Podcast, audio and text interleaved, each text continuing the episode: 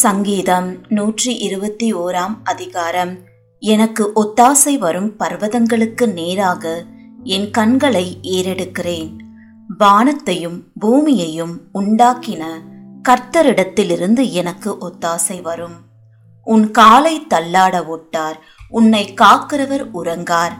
இதோ இஸ்ரவேலை காக்கிறவர் உறங்குவதும் இல்லை தூங்குகிறதும் இல்லை கர்த்தர் உன்னை காக்கிறவர். கர்த்தர் உன் வலது பக்கத்திலே உனக்கு நிழலாய் இருக்கிறார். பகலிலே வெயிலாகிலும் இரவிலே நிலவாகிலும் உன்னை சேதப்படுத்துவதில்லை.